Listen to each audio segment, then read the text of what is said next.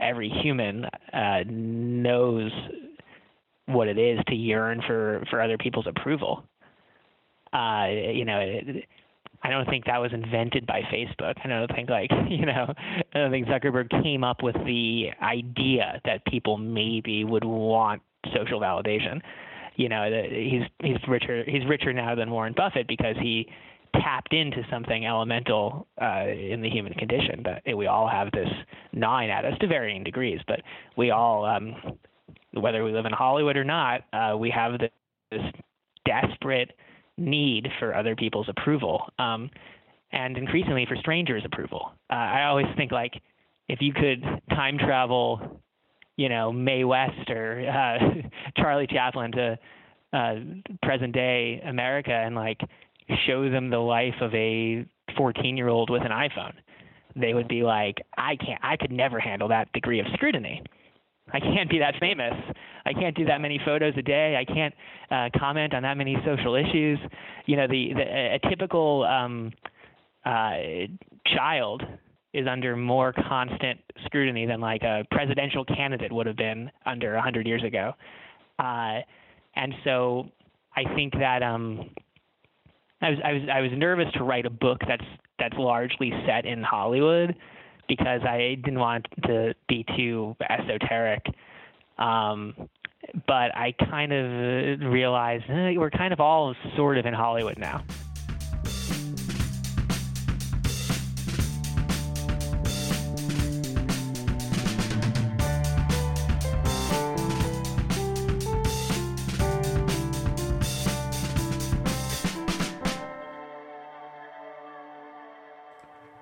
Hi, gang. Welcome to 15 Minutes, a podcast about fame and whatever else. Episode 62. I'm Jamie, speaking to you from high atop the first floor of our house, meaning I am on the second floor here in Turners Falls, Massachusetts. I'm going to dive right into this week's guest and tell you about him briefly and then go right to our conversation. And after it's all done, I will uh, reflect on that and some personal thoughts of my own. Uh, so let me tell you, today's guest is uh, Simon Rich. And here is some of the descriptive text that has been written about him with explication for me in between. After being president of the Harvard Lampoon, in college. Simon Rich was one of the youngest writers ever hired on Saturday Night Live, and he's written for Pixar and The Simpsons. He's the creator and showrunner of Man Seeking Woman, which was originally on FXX, which I didn't even know existed until until I started watching Man Seeking Woman, uh, which is, you know, I don't usually gush about uh, the things, but as Simon will tell you, Man Seeking Woman never got the audience it deserved, and it is now on Hulu. And you should really watch it if you like offbeat, absurd, somewhat romantic, somewhat dark comedy. It's Man Seeking Woman. It's on Hulu. And he has an upcoming series called Miracle Workers, which is based on a novel of his that I'll tell you about on TBS, set to come out at a yet to be determined date. Those were both based on two of his books. His other collections include Spoiled Brats and Ant Farm. I have spent the last week binging on Simon Rich, and every time I tell my wife that I really, I, am not to do any more episodes with people I don't really know because I, I feel kind of awkward about it. And I kind of go in and spy on them and take this self immersion course in their work for a week. And then I say, Hi, I'm Jamie. And it, it just seems very awkward. Like, I know all this about them and they don't know about me. Why would they want to talk to me? But this time it worked out so very well that I'm never going, I, I'm going to keep as if if publicists contact me, I will keep doing them. Uh, otherwise, I'm going to try to focus on a few core returning guests and and just people I am especially uh, fond of their work, who I will hunt down. Anyway, Simon Rich is a frequent contributor to the New Yorker. Uh, Hits and Misses is, as his publisher puts it, a new collection of stories about dreaming big and falling flat, about ordinary people desperate for stardom, and the stars who are bored by having it all. Inspired by Rich's real experiences in Hollywood, where he now lives, grew up in New York. Hits and Misses chronicles all the absurdity of fame and success alongside the heartbreaking humanity of failure. From a bitter tell all by Otzi, the horse Paul Revere rode to greatness, to a gushing magazine profile of everyone's favorite World War II dictator, a recurring theme in Simon's work. These stories roam across time and space to skewer our obsession with making it big, from the days of ancient Babylon to the age of TMZ. Simon and I spoke last week by phone. Hits and misses comes out the day this should be dropping, tomorrow, July 24th, 2018. I hope you enjoy our conversation and afterwards stay tuned to listen to me yammer on a bit more.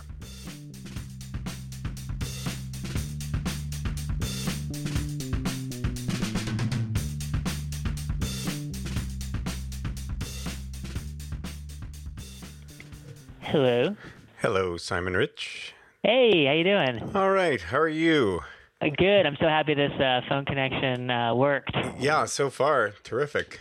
Um, I uh, until a week ago, I of course because I, I because of reading you and reading you in the New Yorker, I, I always thought of you as in New York, and, you, and I'm guessing Yeah. you're in L.A. Uh, yes, I live in LA now. I um, lived in New York. Uh, I, I was born there, and um, I moved there uh, after college and lived there till uh, like my late 20s. And and um, when I was uh, on my 27th birthday, actually, I I uh, moved to uh, the Bay Area to go uh, go and work for Pixar. When I was 27, I moved to San Francisco, and I was there for 14 years myself. Oh, where'd you live? Uh, I lived south of Market most of the time, and Yeah. worked in the Mission and in Civic Center. Oh, cool, cool, cool. Yeah, yeah. And uh, I, I'm a fan of your show. I've listened to a few episodes. I, I think it's really great. Thanks, man. I'm really glad to hear that because I always feel I keep telling myself I'm not gonna I'm gonna narrow down and just talk to people that I am a super fanboy of or people who have become you know, regulars because it's always so awkward to try to explain to people who I am. And when I've done usually like with you a, a week of like an immersion course in Simon Rich, uh, I've been driving around Western Mass where I live now. Uh, listening to to spoiled brats while I read cool. hits and misses um, when I'm not driving around. Uh, oh, I want to uh, tell you at the start, and I, I'll probably delete this, but we are recording as soon as it engages when I connect. But I All am good. I am no journalist, and if you should, you know, say, you know, if we should get done and you you think to yourself, well, maybe I shouldn't have said that about Lauren or whatever, you can just tell me, and I will delete. Uh, Oh, I appreciate. I really appreciate that. in in sixty Thank or you. so episodes, it's only happened once. Somebody asked me. Oh, to- I want to hear what that. I want to hear what that once was all about. You'll, you'll tell me off the record later. no, it was just someone asked me to bleep a name. Oh, gotcha. yeah, Fair so I- enough. so I did. Fair enough. Yeah. And so, and and uh, my favorite episode of yours was was talking to Neal Pollack, just because um, you know he's one of my to me he's one of the great comedy writers of the last 25 years. I think he's unbelievably funny. There's no way I'm going to let him know that, that that you said that. I mean, the Neal Pollack anthology for me, when I read it, it was you know for me it was right up there with Our Dumb Century and Without Feathers, and you know it was it was on my short list of funniest books I'd ever read. You know, Mark Leyner, you know, I, I put him in that category. Uh, just such uh, brutal, vicious satire and uh, unbelievably uh, confident and and gutsy and uh, hilarious. I, and I I uh, I um I'm glad to hear he's doing well, and I, I'm just such a fan of his. I've never met him. And I, I really, when I first got done editing that episode, I thought, oh my God. Because he's so frank and he, Oh, yeah. be- being a dick is kind of what he does. And I was like, well, I don't, I don't want him to look bad. but then I thought, no, that's not true. And but the the responses were very mixed. Some people were like, wow, he's kind of a dick, but it was very Yeah. interesting. And some people were like, I really liked him because he was so frank. Uh, Yeah, about yeah, it. yeah, And, yeah. You know, and it's the kind of conversation I want to have about my little topic, like Yeah. what does success mean, and and and why, and and the reason I asked uh, you to have spoiled brats along too is because the new book it's hard to think hits and misses. It's hard to think of anything that doesn't have some aspect of, of fame or success wrapped up in the struggles of of your of your horses and people um Yeah. and everyone. But what i also thought interesting was and i'll just i'll just start with this. Oh there's one other little piece of background i want to give you and that is a that my wife is has been away for this entire month so i've mostly been talking to dogs and a cat so i'm a little chatty. And b i just started taking prednisone for a little pinch nerve in my neck and i feel good as new three days in but i'm also even more chatty from that. Great. so I'll, no well i mean it's supposed yeah i'm supposed to be about you so i'll try to be to, to tone it down a little.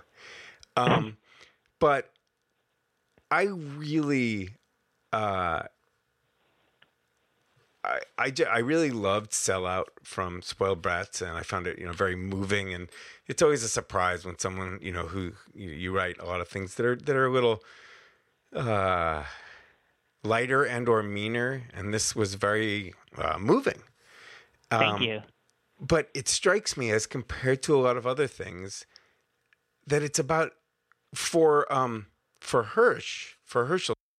Sorry, sorry. Uh, maybe Simon will give us a quick synopsis of this um, story. Oh, sure, yeah. Um, uh, Sellout uh, was a novella that uh, was serialized in the New Yorker, and it's uh, uh, the the premise is that my uh, my great grandfather Herschel Rich um, is an actual person. Uh, he he uh, in real life he was this uh, hard scrabble immigrant who uh, you know a, a, a persecuted uh, Jew who came from Eastern Europe to Ellis Island about a hundred years ago, you know, with pennies in his pockets, and uh, um, through brute strength managed to uh, make it in this country so that his, you know, uh, descendants could live a better life. Um, and in the the novella, this next part is fictional. Um, he's working in a, a pickle factory, and he falls into a vat of uh, pickles and is brined for 100 years. Uh, and then he emerges in contemporary Brooklyn and he hasn't uh, uh, changed at all. He's been perfectly preserved by the pickle juice. Um, and he meets his uh, great great grandson, uh, Simon Rich, and of course is just completely disgusted and horrified by every aspect of his life and his value system. And uh, feels nothing but contempt and rage that uh, all of his hard work has come to this uh, horrible denouement. Yes, and what's interesting is as as the story, and I I don't want even though the book is is, is not even your most recent book, I'd like people to go and read it because it's it's terrific. And so and, and I don't want to give too many spoilers, but what's interesting compared to other stories from all different eras, from a you know a, a jester to everyone, is that no aspect of this this immigrant success is only money and power. Yes, There is right. no no fame or acclaim interests him, or even what, what our contemporary you know values. Uh, it Yeah, becomes more and more Uh, apparent, yes. uh, and it's just an interesting contrast to an era where fame has become such capital in and of itself. Absolutely. Uh, yeah, that's that's um that's something that I, I, I think about a lot, especially living and working in in uh, Los Angeles, and uh, it's a it's a subject that I obviously am obsessed with. As I you know I, I just wrote an entire book about it. Yeah. Um, and why I'm a, a fan of your show because uh, I think um, it's funny. Even you, obviously, yeah, like my ancestors who came to the United States through Ellis Island a century ago were uh, obsessed with money. That was the entire reason why they, you know, uh, that and fleeing the Cossacks.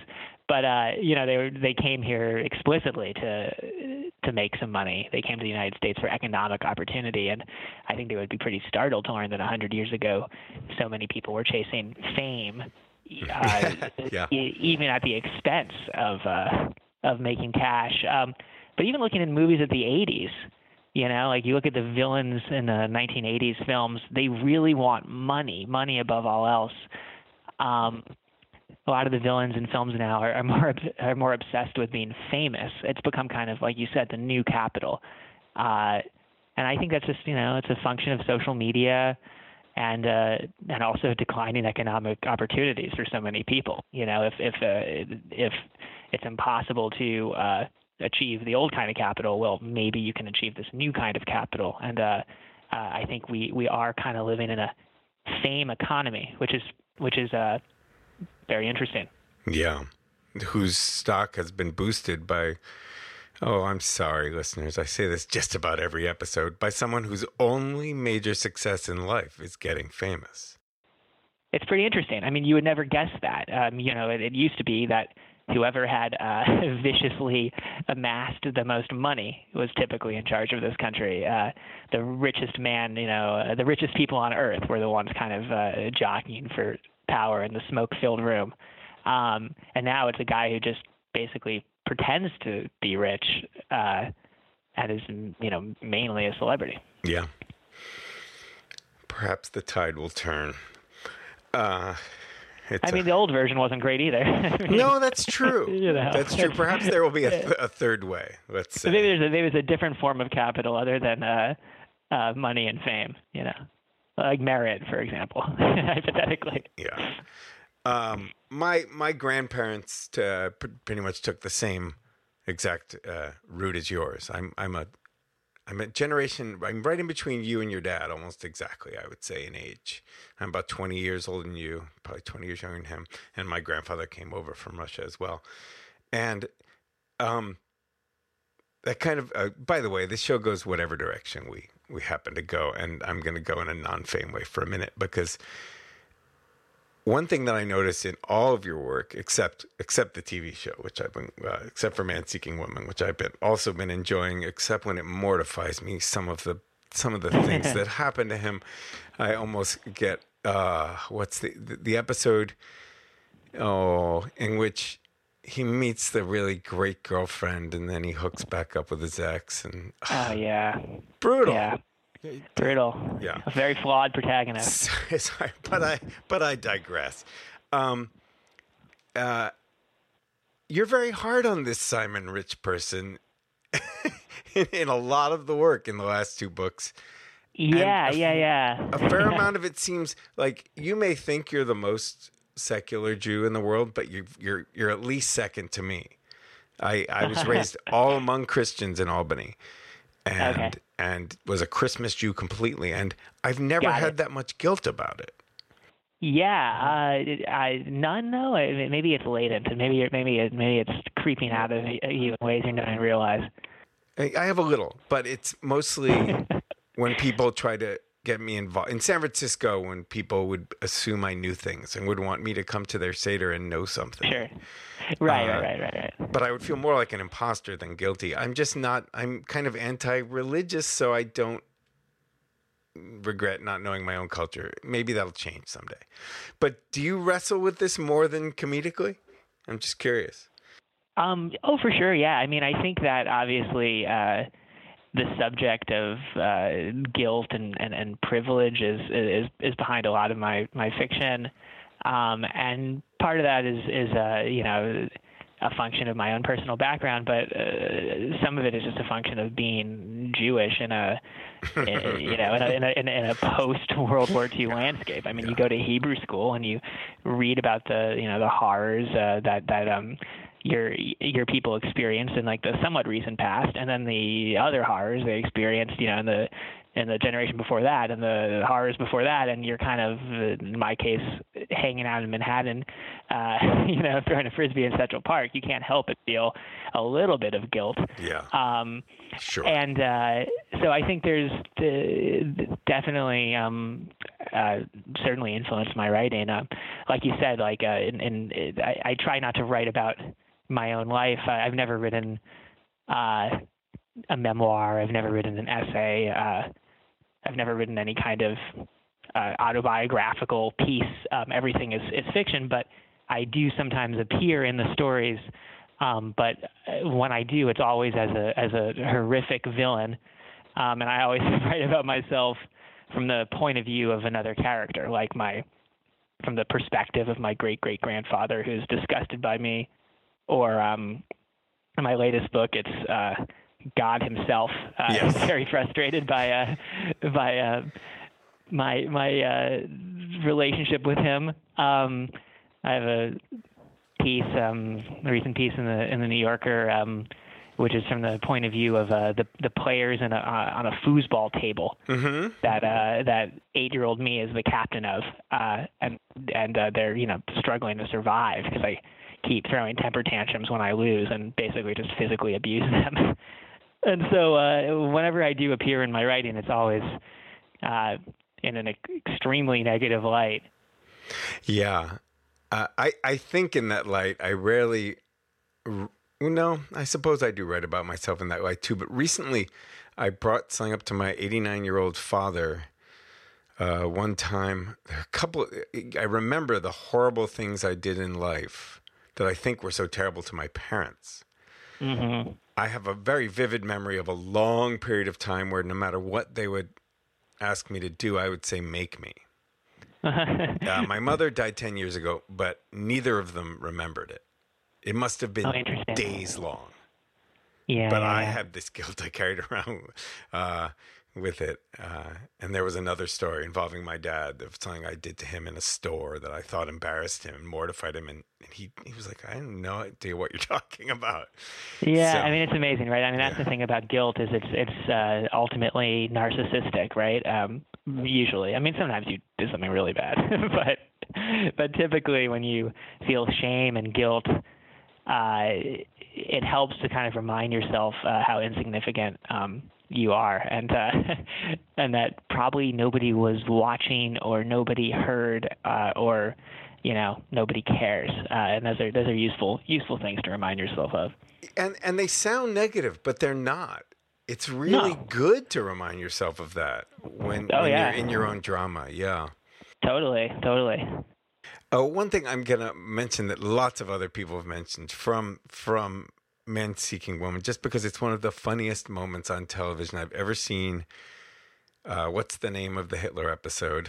I kind of gave. You Oh that. yeah, in the when when Bill Hader plays plays Hitler. Yeah, I, I can't remember the, the title of that episode, but if you're on Hulu, you should go find this episode. It's the very first episode. It's the uh, the Oh, is the, it in the very pilot. first one? Oh, okay. Because Yeah. I, I've binged them the last couple nights, so it's all. Oh, kind of- cool. yeah, the Uh, pilot is um and, and that's um that that show Man Seeking Woman is based on a, a collection of stories that I wrote. Uh, which was originally called uh, "The Last Girlfriend on Earth," and um, that Hitler premise is from is from the book. But it's basically uh, the main character uh, finds out that his ex-girlfriend is dating this new, older, rich guy, and everybody thinks he's really cool. Um, and uh, the main character, uh, Josh Greenberg, um, does not, uh, because it turns out the guy is Hitler, who's, who's 136 years old, and you find out has somehow uh, faked his own death and, and escaped to Buenos Aires, and now he's dating his ex, and he's like, is it just me, or you know, isn't this guy kind of the worst? And everyone's like, yeah, you just don't like him because he's dating Maggie, Yeah. and uh, he can't convince anybody, you know, that this guy is is garbage. Um, and uh, that's just you know about how it feels sometimes when somebody you love has moved on. It can be Yeah. painful. And, Uh, and that ex seems like Hitler. Uh, Yeah. Uh, but the third time, uh, I think it's his best friend says to him, it, it was just, just such a wonderful setup of three the and rep and like a lesson in repetition and humor. The third time, uh, I'm not the one you I'm not the one you should be apologizing to. Gets said is amazing, amazing. right, right. Yeah, he he apologizes because you know he sort of gets drunk at this party and has an outburst and says to his ex girlfriend, you know, he still likes her, and you know, and he says, "I'm better than this Hitler guy," and it's like the room falls silent. Right. And, yeah, he apologizes to her, and she says, I'm not the one you should be apologizing right. to, and he has to say, you know, I'm sorry, I'm sorry, you know, I'm sorry, yes. Hitler. Um, and then, of course, though, you know, Hitler is ex- extremely elderly. So Hitler, you know, says what? Because you know he's very hard of hearing. you know, it's, it's kind of shocking. I mean, he's the oldest man in the world. Um, in this reality, so he has to keep apologizing to him at progressively louder volumes. And and previously on the episode, he, people had told him, "I'm not the one you should be apologizing to," and the build to it actually right, being right, right. Hitler, and then there's this pause yeah. where he's like, "I am now going to apologize as a Jew to Adolf Hitler. Yeah, yeah, yeah, yeah. He just can't he can't catch a break. But the show gets the the the show gets increasingly redemptive. Uh, season three is actually um, like a a true uh, romantic, oh. uh, fully serialized story um, where we uh, we we we follow his relationship um, with a character named Lucy from their first meeting all the way to the wedding day. Not to wow. spoil it too much, and, and we alternate perspectives. So uh, half the episode, Lucy is the protagonist, and we're we're we're seeing uh, the uh, jo- we're seeing Josh through her eyes, and we go back and forth. Well, that's great. I, I will stick with it. I was going to anyway. Um, redemptive, kind of like the you have to, the suffering you have to do through the whole British uh, office before um, Michael, right. not Michael, David right. has a moment of redemption in that Christmas yeah, yeah, special. Yeah, yeah, totally. Yeah, I would say I would say by season two we start um, giving our characters more wins, and and uh, season three is actually my uh, my favorite of the three seasons. I feel like we finally figured out how to tell a story that was uh, weird and dark, but not uh, completely uh, shoot yourself bleak uh, in Act Three. Was this? I'm always interested. Um, did it end organically, or did it did it get canceled, or did you decide it was you know through? We got we got canceled for some of the worst ratings.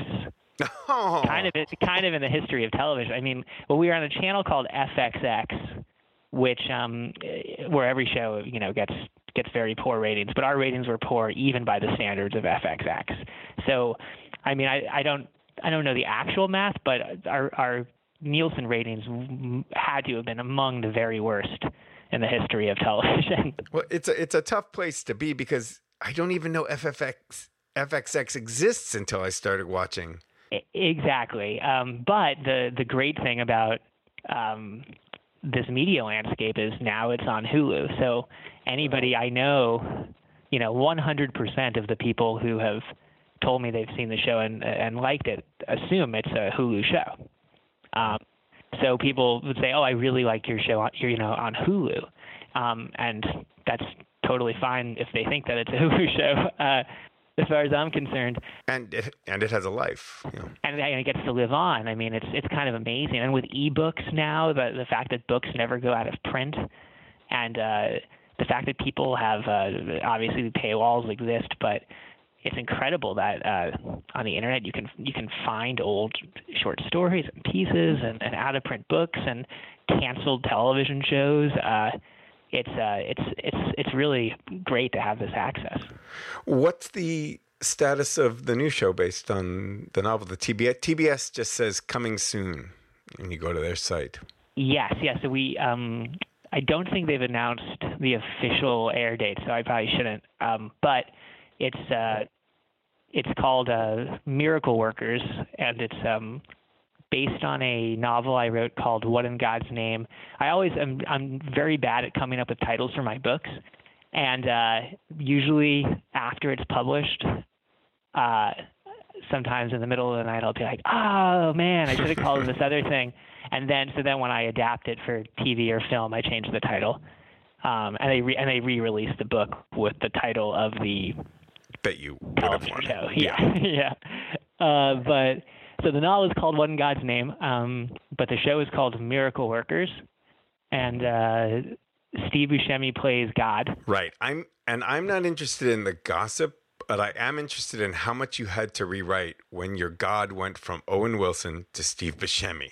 at, at right. some point. Uh, a whole lot.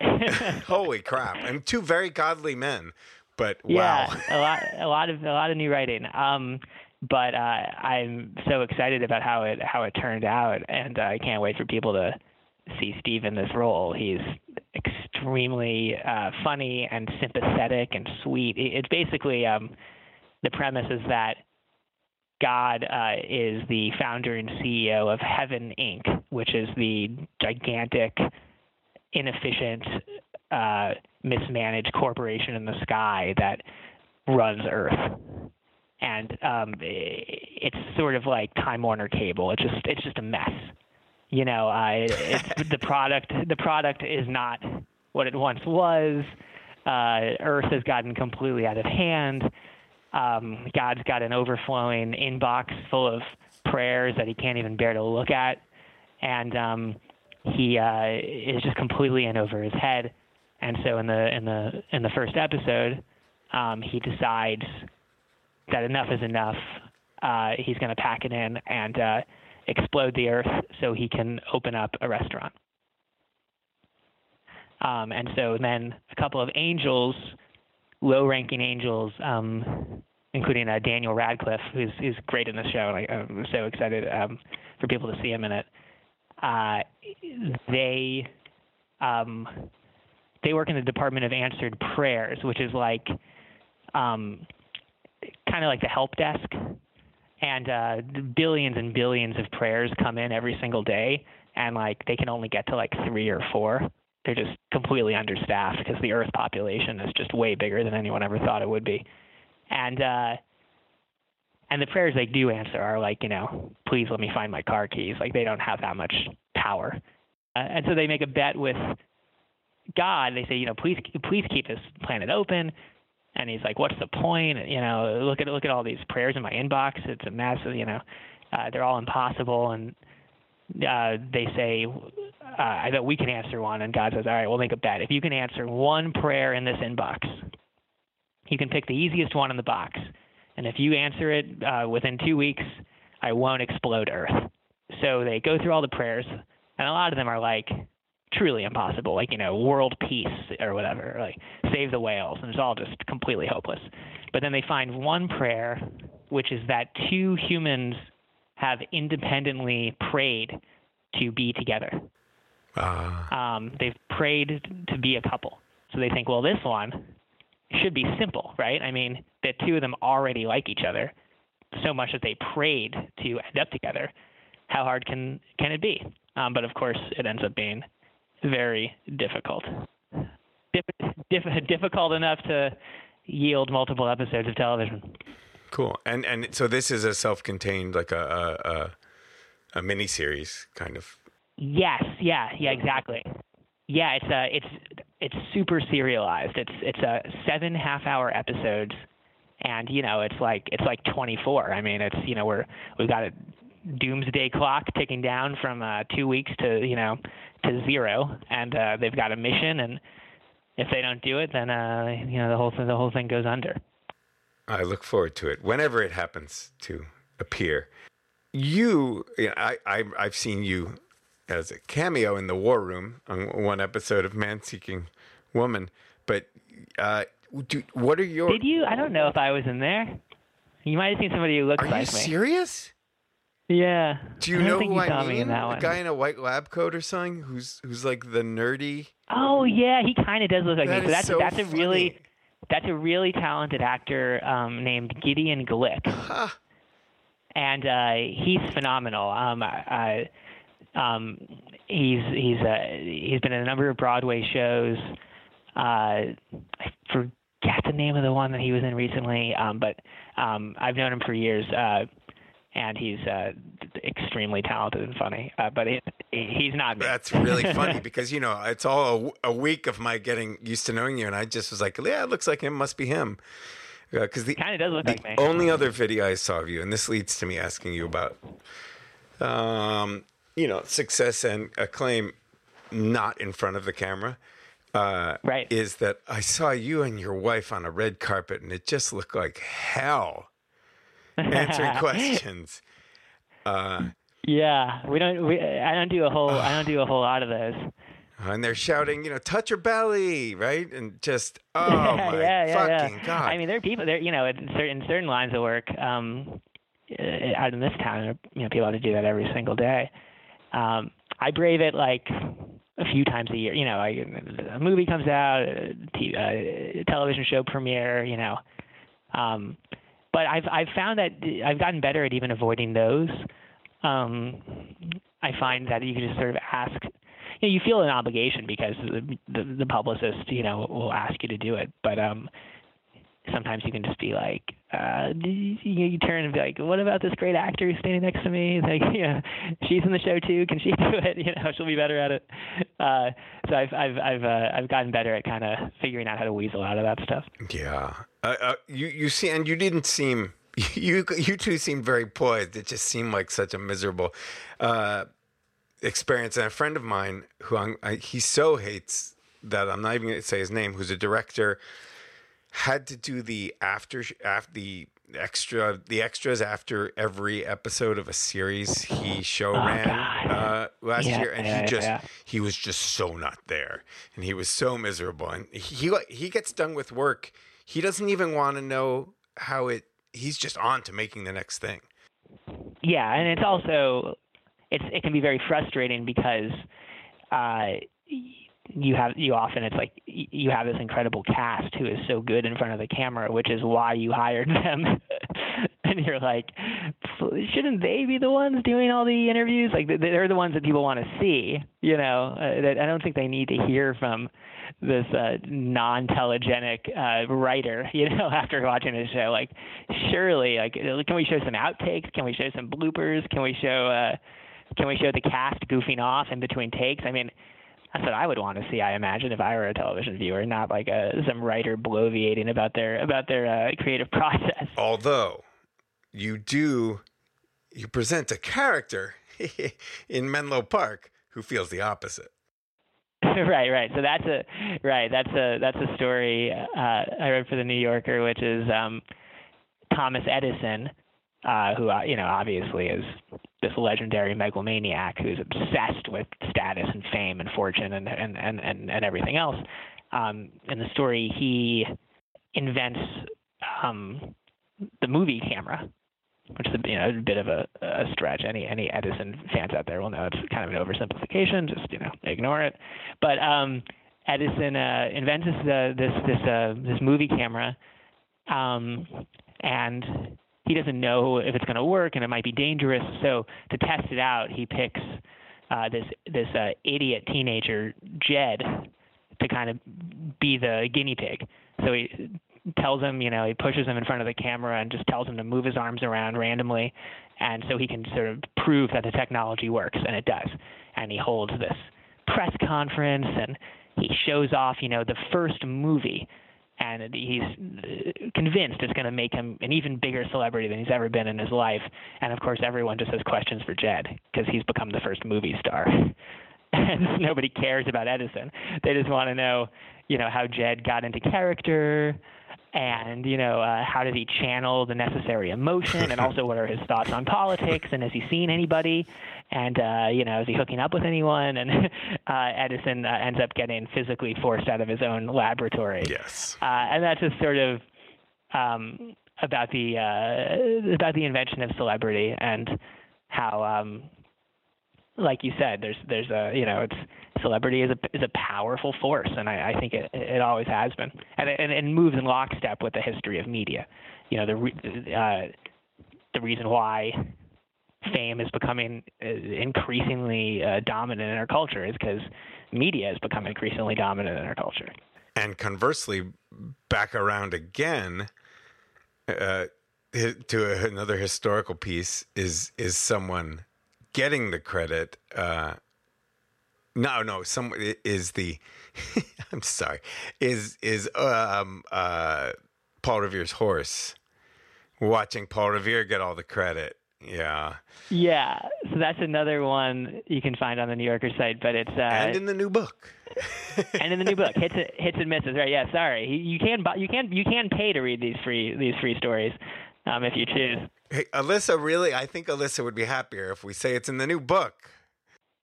From the new book, hits and misses. Um, but that one is uh, called Oatsy, uh, uh, and it's um, or it's called Riding Solo, uh, the Oatsy story, and it's a tell-all uh, Sour Grapes memoir, written from the uh, point of view of Otzi, who's Paul Revere's horse.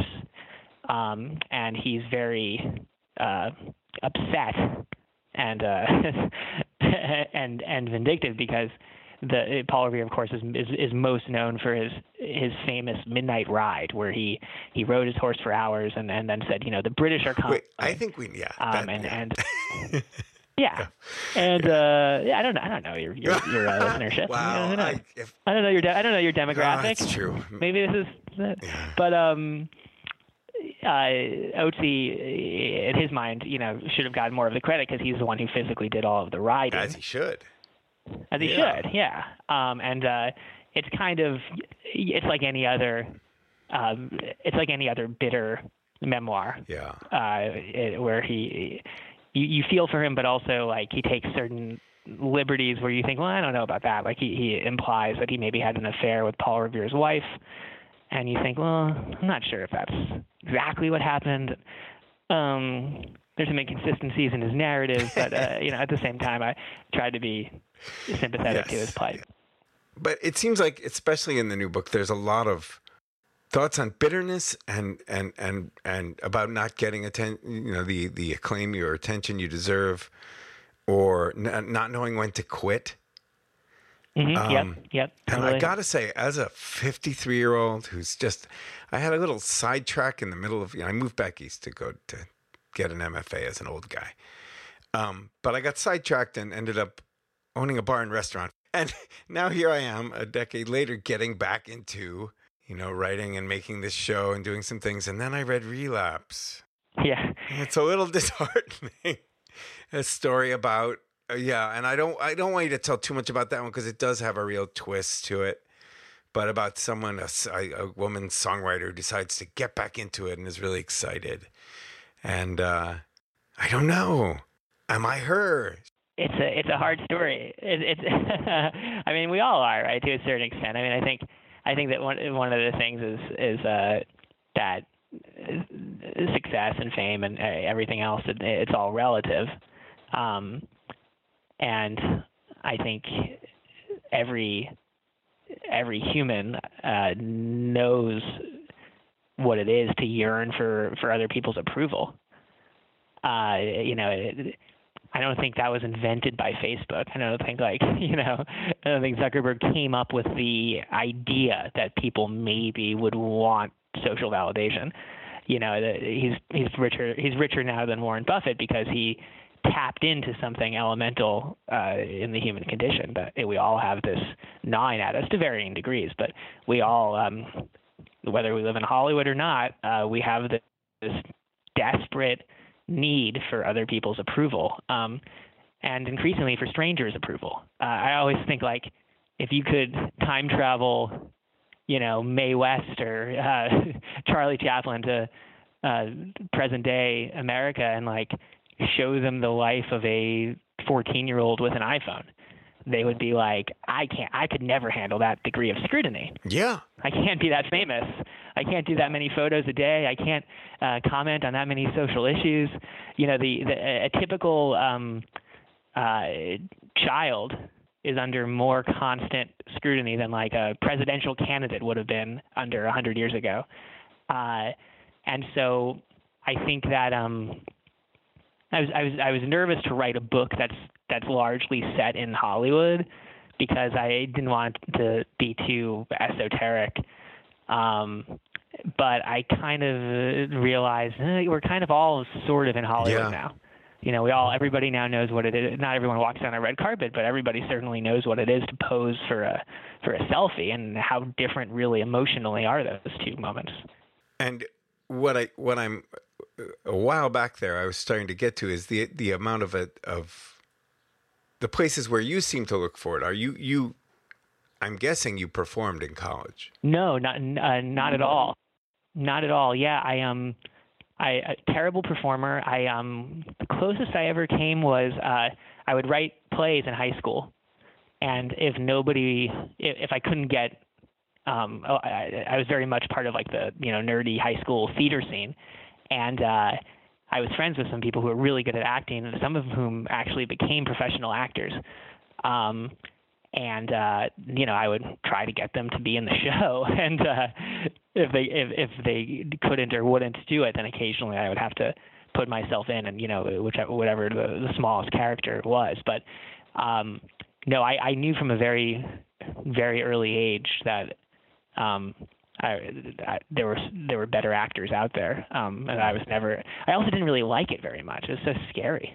I guess that answers the question then that I, you know, because of your experience with SNL and you write comedically and you write for the page and for the screen, but no interest in doing stand up. Um, so actually, in high school, I did a couple of open mics at talent shows, which is basically just me reading.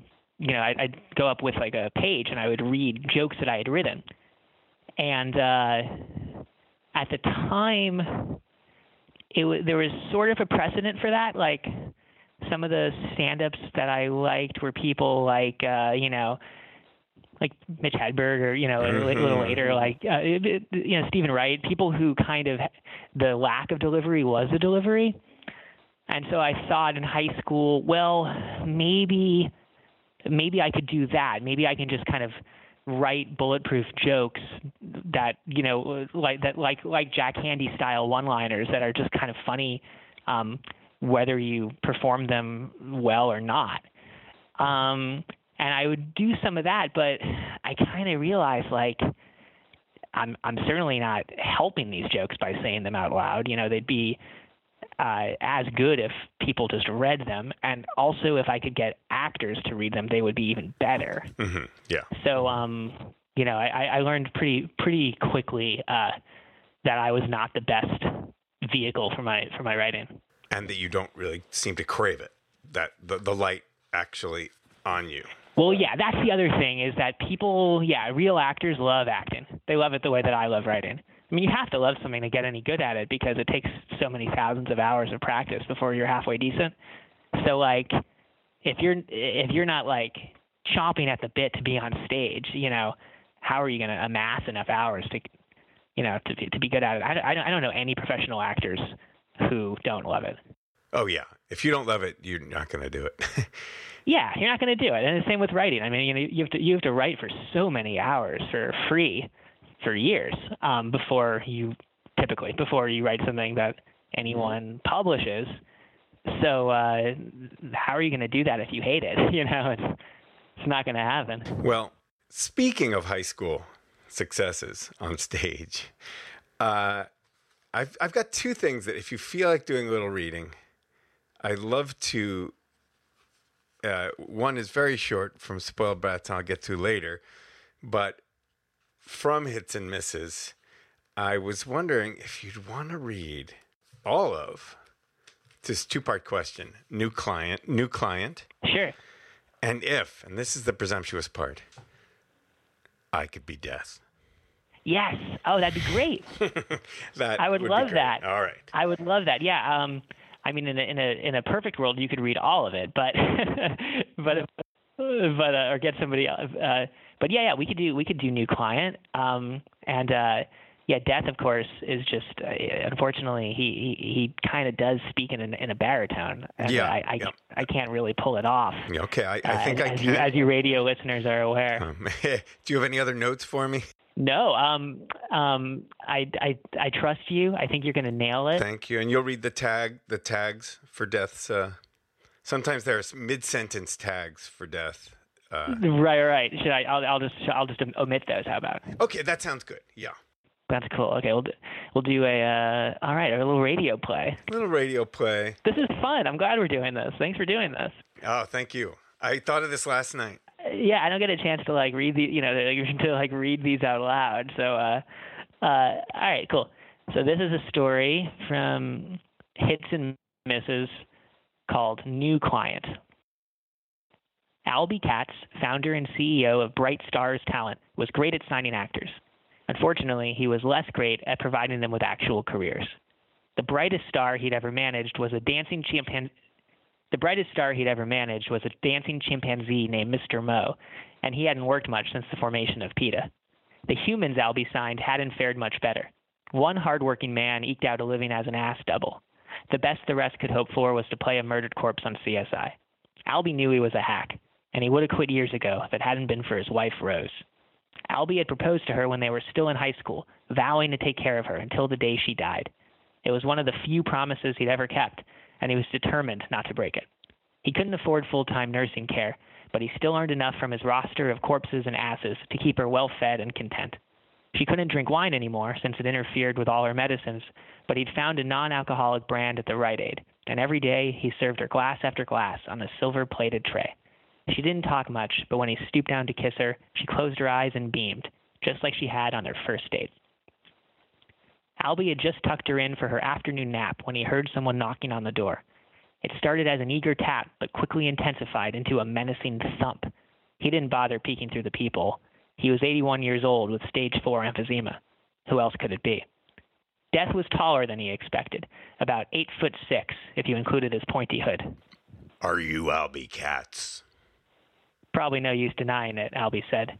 Come on in. Death followed him into the bungalow, stooping to get under the doorframe. Can I get you a drink? Albie asked. No. You sure? Albie grabbed a bottle of Rose's Rite Aid wine. This is a great vintage, he bluffed. A Grand Cru from France. Happy to open it. Death held up an hourglass. Silence, mortal. Your time has come. Got it, Albie said. Let me just say goodbye to Rose. He stepped into the bedroom and looked down at his snoring wife. He was about to kiss her forehead when an idea occurred to him. It was a long shot, sure, but what did he have to lose? He reached into the closet and found his best blazer, the good luck sharkskin he always wore to meetings. Then he cracked his neck and strolled back into the living room. Huh, he mumbled. Death glared at Albie, his red eyes burning like a pair of embers. What? Oh, nothing, Albie said, flicking his wrist. He probably wouldn't be interested. What is it, mortal? Tell me. Well, I'm a talent scout, Albie said. I represent actors, features and TV mostly. He took out a business card and offered it up to Death. The Reaper turned it over in his giant, bony hand. Anyway, Albie continued, I guess I was just curious if you'd ever considered performing. Ha ha. I'm serious, Albie said. There's something about you. You've got a certain quality, a presence. That's ridiculous. I'm not an actor. You've never even thought about it? No. Really? Albie said. I find that hard to believe. You're telling me you've never once performed in your entire life? Death was silent for a moment. His eyes were still burning, but with slightly less intensity than before. I mean, I did a little theater back in high school, but that was a really long time ago. What kind of theater? Oh, it- it doesn't matter. It was a long time ago. It was stupid. Come on, I'm curious. Death shrugged his knobby shoulders.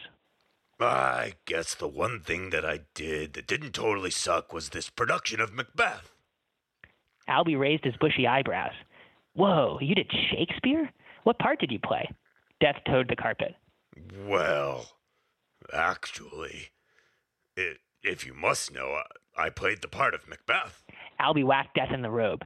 Seriously? The lead? Death waved his bony hands in the air. It's no big deal. Uh, it's mostly just because no one else wanted to do it. Albie smirked. No one? Well, I beat out a couple of couple of guys, but they weren't very good. I, I mean, one guy was pretty good, and he'd done a lot of plays before, and it was my first time auditioning, and I got it over him. So, you know that that that, that was cool. But like I said, it was a long time ago. Sounds like you were pretty good. I mean, I was all right. Like, after that play, people were definitely like, you should pursue that. Like, if you look at my yearbook, it's all about see you on Broadway, stuff like that. But what did they know? It was a long time ago. It was stupid. Listen, there's this script making the rounds right now, this Scorsese thing. He's looking for an actor who's over eight feet tall, with a baritone voice, eyes that burn, not too experienced. I know you've got a full time job, but I'm sure he'd be grateful if you would at least go and meet with him.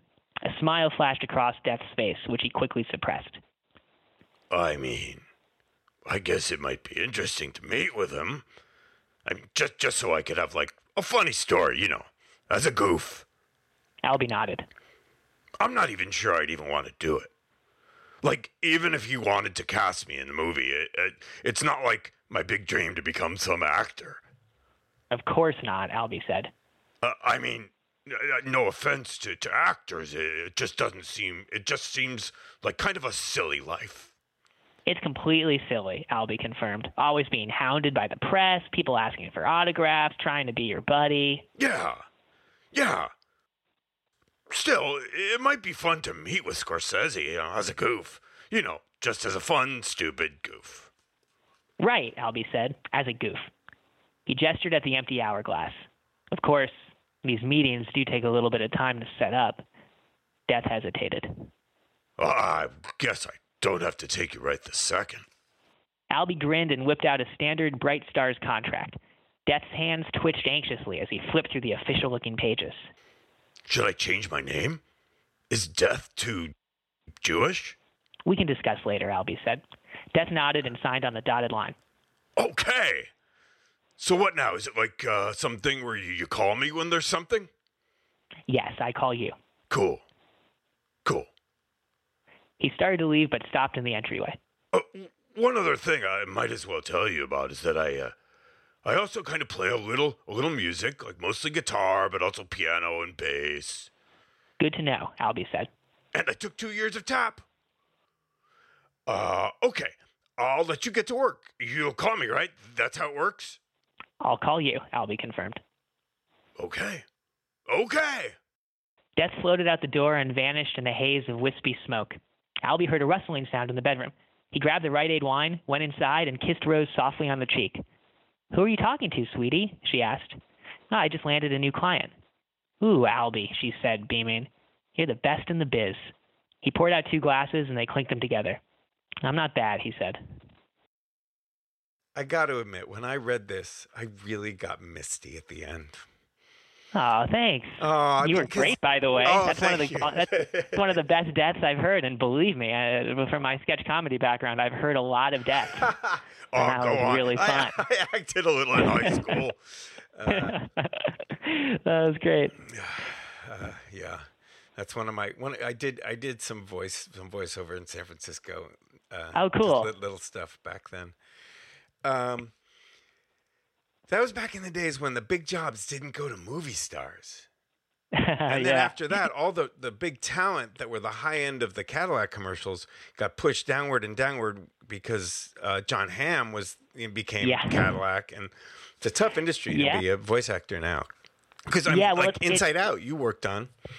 yeah, yeah, yeah. I worked on Inside Um, Out. I, Um, I was going to ask you about yeah, that. I mean, Pixar's been, you know, obviously casting mostly huge celebrities since since the get go. Um, Although they, they, they have some, you know, uh, uh, tried and true sort of classic voice actors who uh, are not celebrities and are just really, really good. yeah, I mean, I don't blame them. It, it sells movies. Um, but I, Yeah. I'm a big Inside Out fan. What was your? What did you? Uh, I've seen it three times, I think. Oh, cool. Thanks. What What did you do involving it? I was one of the writers. I um, movies at Pixar are take years and years and years to to write and and, and produce. So that one was probably probably took like I don't know the exact number of years, somewhere between somewhere between like six and ten years to make that thing. From the moment that Pete Docter came up with the idea to you know it premiering. Mhm. And I was on it for one year hmm sort of in the sort of in the middle. But uh, so, and it was it's kind of like being um, uh, it's it's sort of like we're it's sort of like writing for an animated sitcom, I would say, um, and the director uh, kind of functions as the showrunner, hmm if that makes sense. Yeah, because there's So- so many parts So many parts and- she's and, in um, charge of. Yeah. There, yeah. So uh, as a as a writer, you're you know you you're part of the story breaking process, and but then you're you're assigned scenes, and you ultimately are are uh, reporting to uh, the director, who's who's um, very much in charge of every aspect of of uh, of the of the film. So you know, Inside Out is very very much Pete Docter's film, um, and a, a number of writers and story artists uh, you know, we, we would con- contribute stuff, but it's it's very much Pete's vision. Um, and I, I'm pretty sure that's how all of their features work. I've, I've seen vague mention of an un, undisclosed Pixar project of yours a, couple of years ago. in Uh, I mean, yeah, I mean, you know, it's it's a. I'm actually speaking to you right now from a from a from a Disney phone, so I happen to be at. So I'm like now I'm like especially uh, nervous to. Uh, uh, yeah, but we uh, can leave it at that. Yeah, uh, but yeah, I, I worked on a number of things uh, there, and that's I think probably the only one that I'm allowed to Mhm. talk about because it's it exists Yeah. on IM- IMDb. Boy, I, I, yeah, Inside Out just worked for me in every conceivable way. Um, there was also I've seen the last future thing I'll ask you about is is uh, this Wonka. Uh, Oh yeah, yeah, yeah, yeah. um, is that again again probably. You know it's it's like it's it, when it because it's like uh the way hollywood works is like uh with with feature films uh the screenwriter really does not have a lot of uh hmm uh power. And so it's like as a as a as a screenwriter you're very much an employee um and you And you don't Uh, make announcements. no, you don't make Got it. Uh, Got it. Uh, I can talk about my television shows, but um, on the movie side, I feel there's like six people up the chain uh, that I'd have to get permission first to you know even say to say anything. And are you are you were you running uh, with other people the this the, the new series? Is what was your role? I know in the last one you were you said you were. I remember you telling someone you were very much involved day to day on. Yeah, many- I, I was the the showrunner of, of both my shows of, of Man Seeking Woman and and uh, Miracle Workers.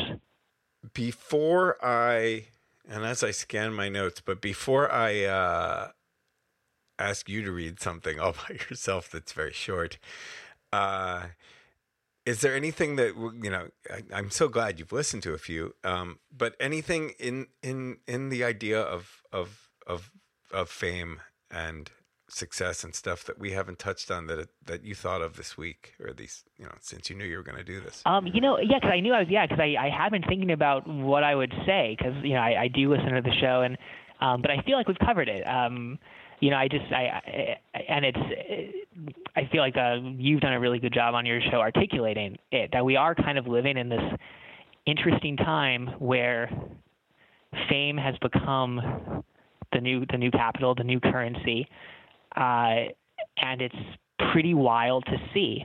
You know, because it just it's. Uh, and and I, I, I, I, look, there's there's so many different factors that that uh, have caused it, um, and I don't necessarily think it's positive or negative, but it definitely is. Um, it's a new, it's a new world order to a certain degree, and I think that uh, the um, I think social media is about as as, as transformative a force as uh, has happened in, in at least in my lifetime.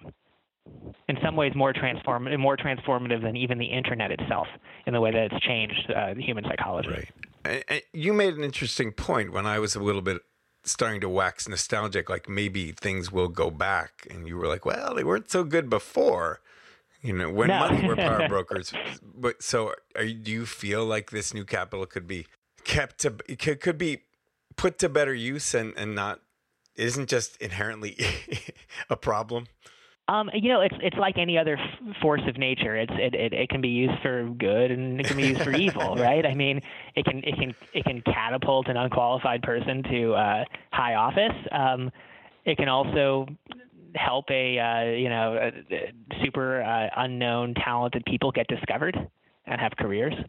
Like I I know writers like I know one writer and uh, I won't embarrass her, but like she basically got her start by tweeting, and and she's not alone. Mhm. You know, there's a number of really really talented. Uh, I I know a uh, a producer, a music producer, who um, has found artists online, complete unknown artists online, and uh, discovered them, and then catapulted them into successful music careers. Um, in so much as one can have a successful music career in 2018. But uh, you know, so it's there are good things about it, um, and uh, it's you know it's not it's not black or white. Uh, but then I think it's it, it's it's certainly swallowed the culture whole. Yeah. Yeah. All right. On that note, I, I'm gonna I'm gonna ask you to read something that is completely off topic, or as much off topic as anything of yours that I've seen, and that is just because I really love it. Guy walks into a bar. Oh, sure. You got it. You got it. Hold on, let me get it out. So this, you know, th- th- these are. It's so funny because it's it, it's always thrilling to to find you know find out what sticks with people. This is like one of those stories that I almost didn't even send Huh. off. You know, uh, to my agent because I was like, this one is too weird, right? you know, uh, and uh, and I, I sent it to uh, my my best friend Jake, and uh, I was like, "Is this the stupidest thing I've ever written? Like, should I even waste people's time with this one?" And he was like, "I like it," so I sent it in. yeah, I love it. And um, thank you so much. Uh, that's thrilling to hear. Uh, let me find it. I actually don't. Okay, here we go. Guy walks into a bar. Um. All right, so this is a story from my last book, Spoiled Brats, uh, and it's called Guy Walks Into a Bar. So a guy walks into a bar one day and he can't believe his eyes. There, in the corner, there's this one foot tall man in a tiny tuxedo playing a sonata on a little piano. So the guy asks the bartender, Where'd he come from? And the bartender's like, There's a genie in the men's room who grants wishes. So the guy runs into the men's room, and sure enough, there's this genie. And the genie's like, Your wish is my command. So the guy's like, Okay, I wish for world peace. And there's this big cloud of smoke, and then the room fills up with geese. So the guy walks out of the men's room and he's like, Hey, bartender, I think your genie might be hard of hearing. And the bartender's like, No kidding. You think I wish for a 12 inch pianist? So the guy processes this and he's like, Does that mean you wish for a 12 inch penis? And the bartender's like, Yeah. Why? What did you wish for? And the guy's like, World peace. So the bartender is understandably ashamed. And the guy orders a beer like everything is normal, but it's obvious that something has changed between him and the bartender. And the bartender's like, I feel like I should explain myself further. And the guy's like, You don't have to. But the bartender continues in a hushed tone. And he's like, I have what's known as penile dysmorphic disorder. Basically, what that means is I fixate on my size. It's not that I'm small down there, I'm actually within the normal range. Whenever I see it, though, I feel inadequate. And the guy feels sorry for him. So he's like, Where do you think that comes from? And the bartender's like, I don't know. My dad and I had a tense relationship. He used to cheat on my mom, and I knew it was going on, but I didn't tell her. I think it's wrapped up in that somehow. And the guy's like, Have you ever seen anyone about this? And the bartender's like, Oh, yeah. I started seeing a therapist four years ago, but she says we barely scratched the surface. So at around this point, the 12 inch pianist finishes up his sonata. He walks over to the bar and climbs onto one of the stools, and he's like, Listen, I couldn't help but overhear the end of your conversation. I never told anyone this before, but my dad and I didn't speak the last 10 years of his life. And the bartender's like, Tell me more about that. And he pours the pianist a tiny glass of whiskey. And the 12 inch pianist is like, He was a total monster, beat us all, told me once I was an accident. And the bartender's like, That's horrible. And the 12 inch pianist shrugs, and he's like, You know what? I'm over it. He always said I wouldn't amount to anything because of my height. Well, now look at me. I'm a professional musician. And the pianist starts to laugh, but it's a forced kind of laughter, and you can see the pain behind it. And then he's like, when he was in the hospital, he had one of the nurses call me. I was going to go see him, bought a plane ticket and everything. But before I could make it back to Tampa, and then he starts to cry. And he's like, I just wish I'd had a chance to say goodbye to my old man. And all of a sudden, there's this big cloud of smoke, and a beat up Plymouth Voyager appears. And the pianist is like, I said old man, not old van. And everybody laughs. And the pianist is like, Your genie's hard of hearing. And the, bar- and the bartender says, No kidding. You think I wish for a 12 inch pianist? And as soon as the words leave his lips, he regrets them. Because the pianist is like, Oh my God, you didn't really want me. And the bartender's like, No, it's not like that, you know, trying to backpedal. And the pianist smiles ruefully and says, Once an accident, always an accident. And he drinks all of his whiskey. And the bartender's like, Brian, I'm sorry, I didn't mean that. And the pianist smashes his whiskey glass against the wall and says, Well, I didn't mean that. And the bartender's like, Whoa, calm down. And the pianist is like, Fuck you. And he's really drunk because he's only one foot tall, and so his tolerance for alcohol is extremely low. And he's like, Fuck you, asshole. Fuck you. And he starts throwing punches, but he's too small to do any real damage. And eventually he just collapses in the bartender's arms. And suddenly he has this revelation. And he's like, My God, I'm just like him. I'm just like him. And he starts weeping. And the bartender's like, No, you're not. You're better than he was. And the pianist is like, That's not true. I'm worthless. And the bartender grabs the pianist by the shoulders and says, Damn it, Brian, listen to me. My life was hell before you entered it. Now I look forward to every day. You're so talented and kind, and you light up this whole bar. Hell, you light up my whole life. If I had a second wish, you know what it would be? It would be for you to realize how beautiful you are. And the bartender kisses the pianist on the lips. So the guy who's been watching all this is surprised because he didn't know the bartender was gay. It doesn't bother him, it just catches him off guard, you know? So he goes to the bathroom to give him a little privacy, and there's the genie. So the guy's like, Hey, genie, you need to get your ears fixed. And the genie's like, Who says they're broken? And he opens the door, revealing the happy couple who are kissing and gaining strength from each other. And the guy's like, Well done. And then the genie says, That bartender's tiny penis is going to seem huge from the perspective of his one foot tall boyfriend. And the graphic nature of the comment kind of kills the moment. And the genie's like, I'm sorry. I, I should have left that part unsaid. I always do that. I take things too far. And the guy's like, Don't worry about it. Let's just grab a beer. It's on me. Thank you. My pleasure. I guess I'm I'm a sucker for the happy endings in your in your pieces because some of them are so Me are so dark. Um, Uh, yeah. Well, uh, not. uh, So I did a I did a tally though, and in uh, hits and misses, I think more than half have happy endings. yeah, yeah. It's because I've been listening to Spoiled Brats before I got Spoiled into- Brats, yeah. there's some dark ones. Yeah. Although that's one of the few uh, uh, sweet redemptive ones. But um, there's some happy ones in uh in hits and misses. There's uh, I mean, uh, even uh, even even Oatsy kind of learns Yeah. something by the end of yeah. his uh, yeah, I, I his think you're, monologue. you're you're you're definitely maybe you're softening up a little. Uh, but I want to wish you luck with the book. Comes out. I'll be releasing this right when it comes out next week on the 24th. Cool. Thank you. And I Thanks for having me on. It's it's been so much fun. I'm a big fan of the show, and I'm excited to keep keep listening, whether I'm on it or not. likewise, uh, and I look forward to, to. Yeah, I have nothing else to say about that. Um, it's been great to talk to you. Hey, you too. Have a Take great care. day. Bye. Bye. You can find anything you'd want to know of Simon Rich's by, as he told you, going to the New Yorker website, or Googling his name, or going on Hulu and finding Man Seeking Woman, uh, among other things. Uh, I highly recommend it.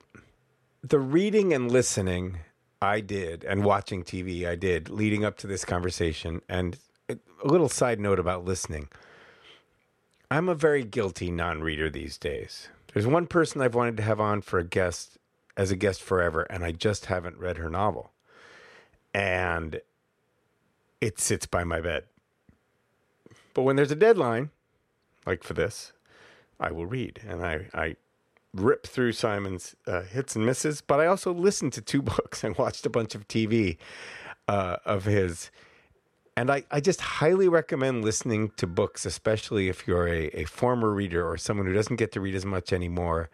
Uh, it doesn't make you feel less guilty about reading, but it does let you appreciate and enjoy books. It's it's great. I love it.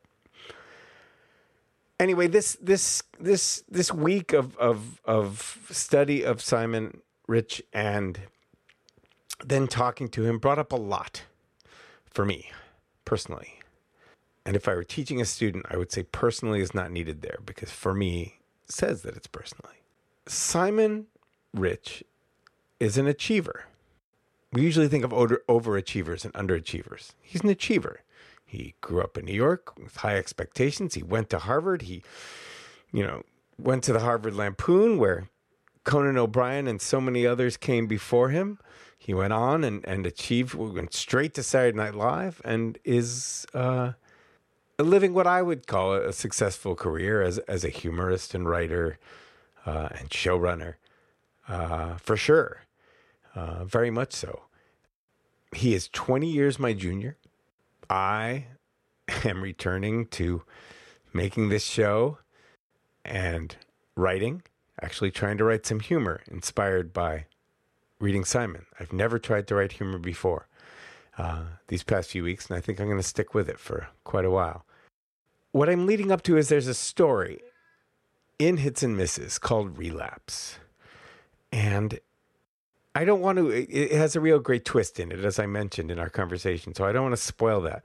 But it brings up a certain issue of when it's time or whether it's ever time to to stop trying to make art to make your little mark on the world or to make art knowing you're never going to make your little mark on the world and here i am at 53 back at it and this story relapse really uh, digs into that it's a woman who had been a somewhat of a rock star now probably a decade removed from it as I am a decade of bar owning removed from writing and performing, uh, and deciding to maybe make a go of it again.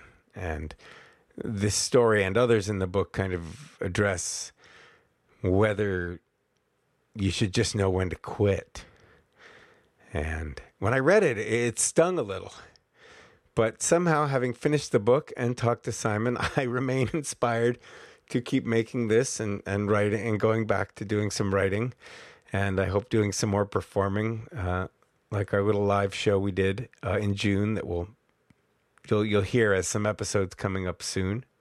If Ed ever finishes uh, uh, fixing up the recording. Hello, Mech. This is my 18 year old cat who has wandered into the room for the first time in a while. Hi, kitty. Shh. But the point is, Simon is is an achiever. And I think it's fair to say, Kitty, shh. This is just ruining the poignancy of this whole this whole moment. That I have been something of an underachiever and I have found reasons to underachieve. And that's part of what the undertaking of this podcast is uh, about succeeding or not. And I, I wanted to just say that and thank Simon for you're so distracting me. Mecky, shh. I'm right here. You're trying to talk to me and I'm right here. Good kitty. She's 18. Did I mention that? She's 18 and she's deaf and she wanders around looking for, for me. And uh, as I mentioned in the episode, uh, Anya, my wife, has been gone all month. So she's especially lonely. Point is, despite it all, and even if it's ridiculous, I think if you're driven to make some form of art, you should just keep trying to make it. Even if the returns don't seem like what they might have been 20 or 30 or 15 or 10 years ago. With that all in mind, you can find all the episodes of this podcast, uh, including this ridiculous outro to this episode by going to 15minutesjamieberger.com. That's 15 M I N U T E S J A M I E B E R G E R.com. If you're looking for someone to do one of the best versions of death that Simon Rich has ever heard, you can contact me. Ed Patnode is the engineer of this show. Christian Kandari made our music. This is 15 Minutes. I'm Jamie Berger.